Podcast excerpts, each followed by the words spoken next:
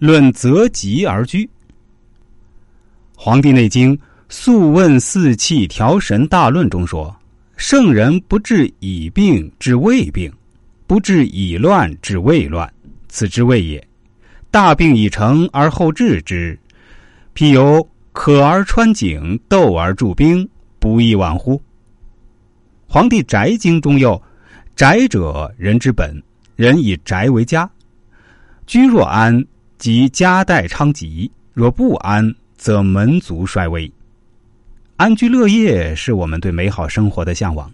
选购或营造一处富贵住宅，比搬进一处住宅后不顺利、不如意，再去改大门、改窗、搬床、种发财树、摆放风水用品要强多了。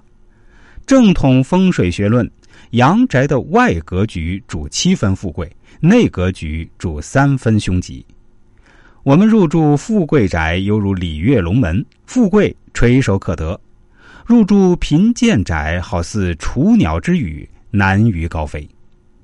我们要为自己选购一处安居之处，买房时要考虑好房子的通风、光照、空气质量、室内温度和噪声等因素，还要考虑小区内的绿化、污水和雨水处理、垃圾收集与处理、环境卫生等等。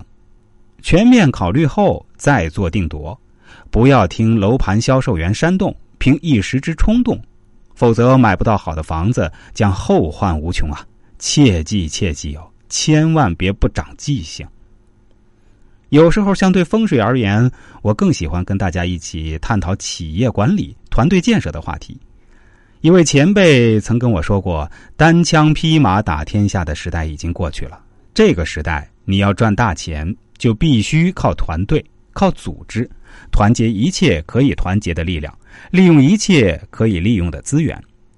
团队在江湖上才可以所向披靡、攻城略地、无往不胜。大家可以学学如何组建团队、带领团队，这也是一门领导艺术。下面再跟大家说说阴气重之阳宅不利生育。我曾经见过一个宅子。为两层楼房，坐有向卯，宅后方临江，右后方一棵百多年的参天古榕。我们看到古榕树遮盖过的宅外墙，已长满了大片的陈年绿色青苔。从外部风水看，很明显是一个阴气湿气重的阳宅。这种阳宅最不利于人的生育，且入住的人生性懦弱无能。因剥夺人体阳气太多，面相会呈现出苍白的气象。这种阳宅不可能有发达出头之日。事实上的情况是，此宅的主人于十多年前入住此宅，有两个儿子。大儿子现在三十多岁，结婚五六年，尚未生育出子女；二儿子是同性恋，已经出柜了。所有人都知道，肯定是不可能结婚的。这就让我想起一个笑话。话说愚公移山的时候，愚公对智叟说：“我一定要把山移走，因为我有儿子，我儿子又有儿子，子子孙孙无穷尽也。”智叟大笑说：“愚公啊，你不知道你两个儿子都是同性恋吗？他们怎么可能会有后代呢？你可真是个笨蛋呐！”